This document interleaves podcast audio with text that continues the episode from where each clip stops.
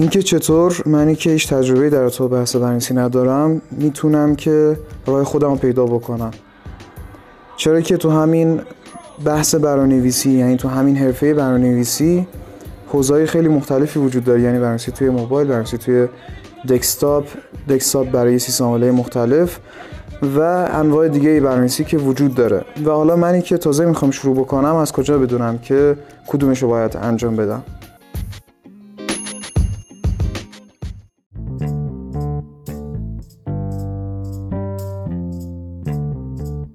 قرار نیستش که توی این پادکست در این صحبت بکنیم که این زبان خوبه اون زبان بده از اینجا شروع بکنید یا نه. قرار در تو این صحبت بکنیم که منی که صفر صفرم برای شروع کار باید چه کار انجام بدم. یه اتفاق نظری دارن اکثر برنامه‌نویسا و اکثر مدرسا این که قبل از اینکه شروع بکنی بهتره که اصولش رو یاد بگیری. اصول برنامه‌نویسی رو یاد بگیری.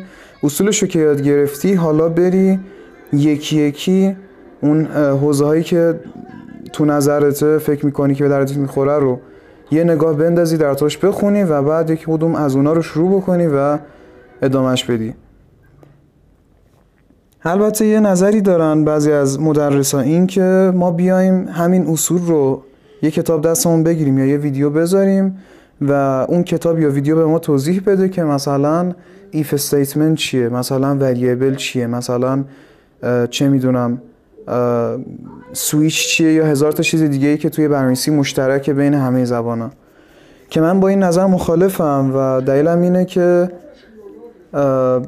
زمانی که ما اینها رو میشنویم و صرفا به صورت توری ما پیش میریم و کتاب یا اون ویدیو رو تمام می‌کنیم اون کورس رو تمام می‌کنیم اون دوره رو تمام می‌کنیم بعد از اون به خودمون میگیم که خب من اینو الان شنیدم ولی چرا چیزی نمی‌بینم؟ چرا هیچ نتیجه ای نیست. و یه جورایی یه حس بعدی به آدم دست میده که من الان اینا رو خوندم اینا رو شنیدم. آره باشه مثلا if statement یعنی شرط و شرط یعنی اینکه اگر این شرط درست انجام شد حالا می‌تواند به کد ادامه دهد. اینجور تعریفات آکادمیکی که صرفا تئوریان و بعضی که تموم شد وقتی که می‌بینه هیچ نتیجه ای نداره خیلی خیلی انگیزه کمتری داره. برای اینکه بخواد راهش رو ادامه بده. و به همین دلیلی که من خیلی مخالفم با این داستان یه راهکار دیگه ای ایده از برنامه‌نویسا نظر دارن و اونو پیشنهاد میدن اینه که بیا در کنار این که داری اصول برنامه‌نویسی رو یاد می‌گیری با یه زبانی که مناسبه برای یادگیری بیا و همزمان همون زبان رو کار بکن و هم اصول برنامه‌نویسی رو یاد بگیر.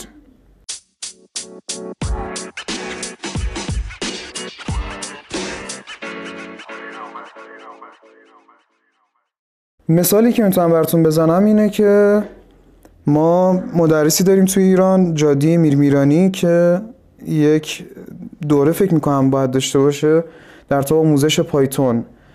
و مثلا همین دوره و دورهای دیگه که توی این مایه ها ساخته شدن توی دنیا میان به شما آموزش میدن که در کنار اینکه ما می‌تونیم پایتون یاد بگیریم می‌تونیم که اصول برنامه‌نویسی رو یاد بگیریم. می‌تونیم یاد بگیریم که وریبل در عمل چیه و در عمل چطور استفاده میشه. و شما همونجا کدش رو می‌نویسین و اجرا می‌کنین و انگیزه ای میشه براتون که بخواین برین سراغ درس بعدی و اون کورس رو تا انتها ببینید و بعد برین سراغ این که خب حالا من یاد گرفتم که اصول برنامه‌نویسی چیه من حالا مثلا علاقه دارم به پایتون یا ندارم یا فکر می‌کنم که پایتون به دردم می‌خوره یا نمی‌خوره و ادامه میدین و انگیزه شد دارین تا یه جای باتری انگیزتون پر شده. یه مثال در تو پایتون زدیم الان. پایتون من یه توضیح بدم. در تو با راهکار دوم این که ما با یه زبانی شروع بکنیم چند تا نکته رو شما باید مد نظر داشته باشین. متاسفانه توی جای آکادمیک تر مثل دانشگاه تا جایی که من اطلاع دارم اینطوریه که میان بر همین اساس که ما باید اصول برنامه‌نویسی یاد بگیریم کاری که انجام میدن اینه که یک آکادمیک میان توضیح میدن if چیه else چیه که من گفتم خب شخصا نظرم اینه که این کار اشتباهه. راهکار دیگهشون اینه که میان یه زبان خیلی سخت خیلی پیشرفته و خوب حتی خیلی عالی حتی مثل مثلا C plus plus مثل C sharp مثل سی یا جاوا رو جاوا رو میان جلو شما می‌ذارن و میگن حالا بیا با همین زبان هم خود زبان رو یاد بگیریم و هم اصول برنامه‌نویسی رو یاد بگیریم. دوستان من این پادکست رو توی خونه دارم ضبط می‌کنم به حال شرایط کرونا سلان و اگر نقصی بود به بزرگی خودتون ببخشید و اینکه به حال اولین پادکست ماست که داریم ضبط می‌کنیم و حتما نظرات شما می‌تونه به ما کمک بکنه. مشکلی که اینجا وجود داره در ارتباط با انتخاب کردن زبانهای خیلی سخت اینه که شما هدفتون یادگیری بوده. هدفتون این بوده که بفهمین مثلا متغیر چیه وریبل یا متغیر چیه. اما زمانی که مثلا با یه زبانی مثل جاوا که زبان فوق العاده خوبیه اما به درد شما ابتدای کار نمی‌خوره شروع می‌کنید مشکلی که داره اینه که زبان جاوا زبانیه که همون ابتدای کار یا به صلاح بی بسم الله از شما یه سری دانش های قبلی نیاز می‌خواد. به صلاح شما این که می‌خوای زبان Java کار بکنی باید بدونی که object oriented چیه یا برنامه‌نویسی شی‌گرایی چیه چطور کار می‌کنه. و به همین دلیل هم یه سری زبان مثل زبان Java یا C زبان خیلی خیلی خوبی هن. ما اصلا در تو این صحبت نمی کنیم که بدن. ولی تو این موقعیتی که ما داریم موقعیت یادگیری به درد ما نمی‌خورن. چرا که خودشون نیازمند یه دانش حداقل مقدماتی هن حداقل متوسطن به نظر من حتی. پس یکی از نکته که شما باید دقت داشته باشین اینه که زمانی که می‌خوای شروع بکنی نرو سراغ زبانی که برای شروع کردنش نیاز به یه دانشی داری. تو قرار بری, سراغ زبانی که برای شروع کردنش نیاز به هیچ دانشی نداری. غیر از مثلا فهمیدن این که چه می‌دونم ABCD چیه؟ همون الف با انگلیسی رو متوجه بشی. غیر از اینکه بفهمی مثلا یک به علاوه یک میشه دو یا پنج تقسیم بر پنج میشه یک. غیر از اینجور مسائل ضرب تقسیم جمع تفریق پیش نیازایی که هر کسی فکر می‌کنم دیگه هر کسی که داره صدای منو میشنوه تو این پادکست و بلده که با گوشی کار کنه به احتمال زیاد این پیش نیازا رو داره به عنوان دانش های اولیه.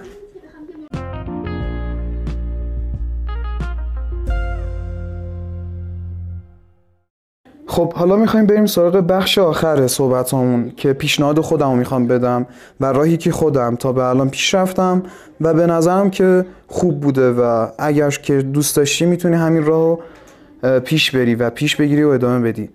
اما قبلترش پس یه نتیجه گیری بکنیم از صحبت های قبلترمون.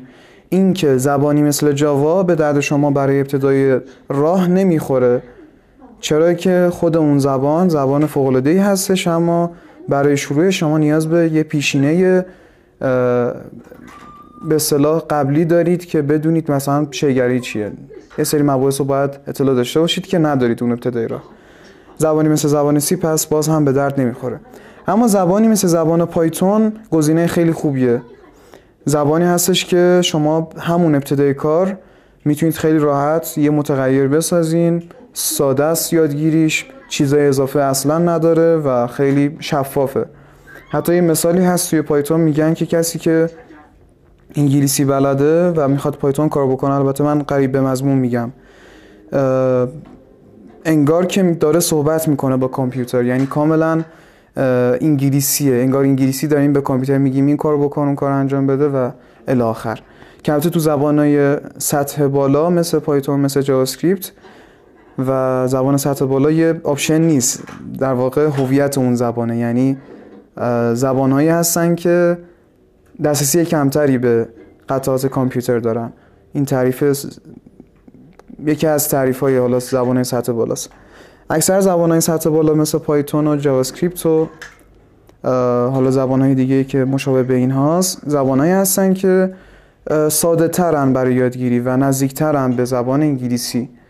و خیلی راحتتر می‌تونید یاد بگیرید. اما در رابطه با پیشنهادی که من دارم پیشنهادی که من دارم خب طبیعتا اون پیشنهاد اول نیست. اینکه بگیرید بشینید و در با اصول برنامه‌نویسی بخونید یا فیلم ببینید نه خب طبیعتا پیشنهاد, پیشنهاد من این نیست و همون ابتدا من ردش کردم.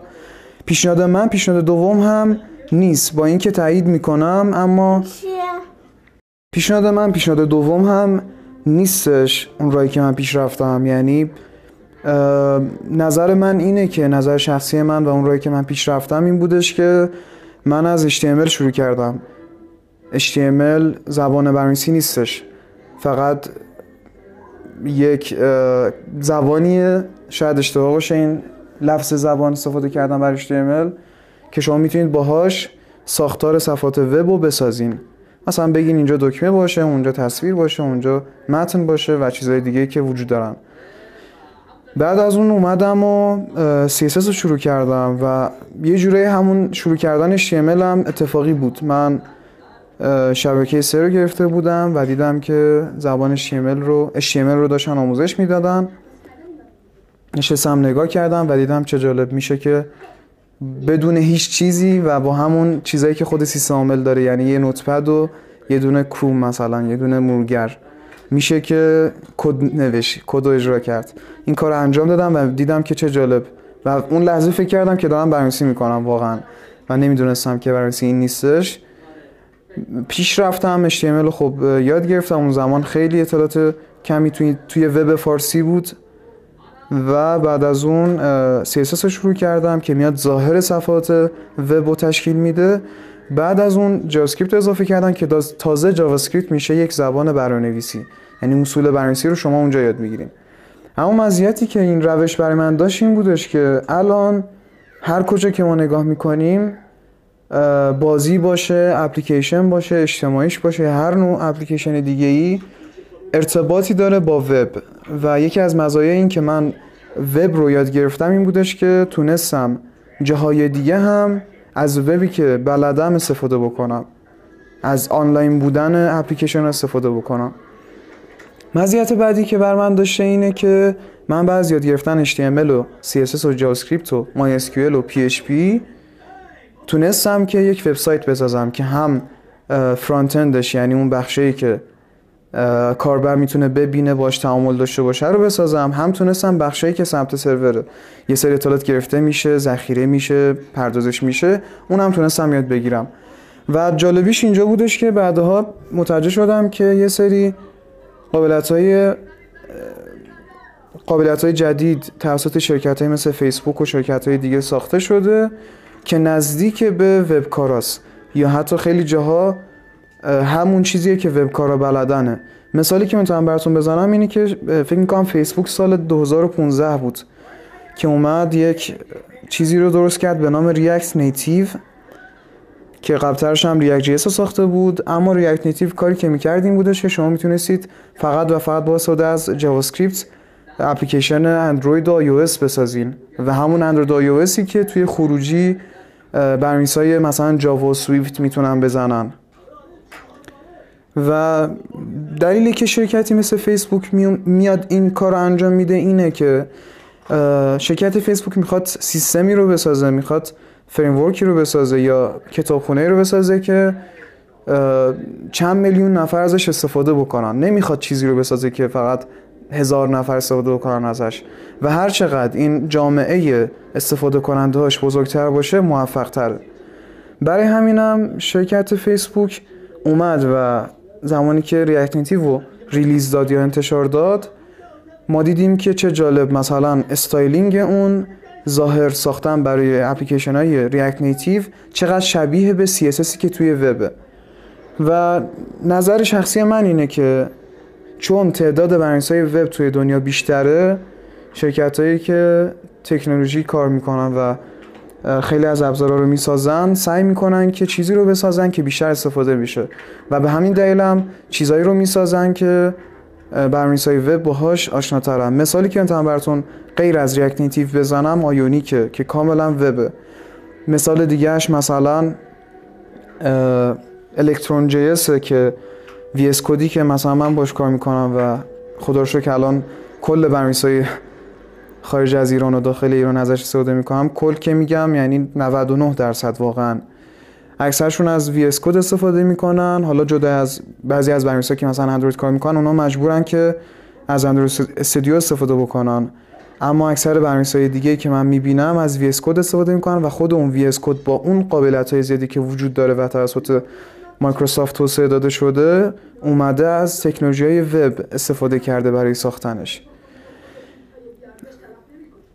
اینا کلیت چیزایی بودش که من به عنوان مزیت دیدم برای راهکار سوم یا راهکاری که خودم پیش رفتم. اینکه شما بیاید وب رو یاد بگیرید در کنار اون وبکار میشین در کنار اون می‌تونید که وبسایت بسازین می‌تونید که اندروید بسازین آی بسازین و چیزهای دیگه ای که دورورتون می‌بینین.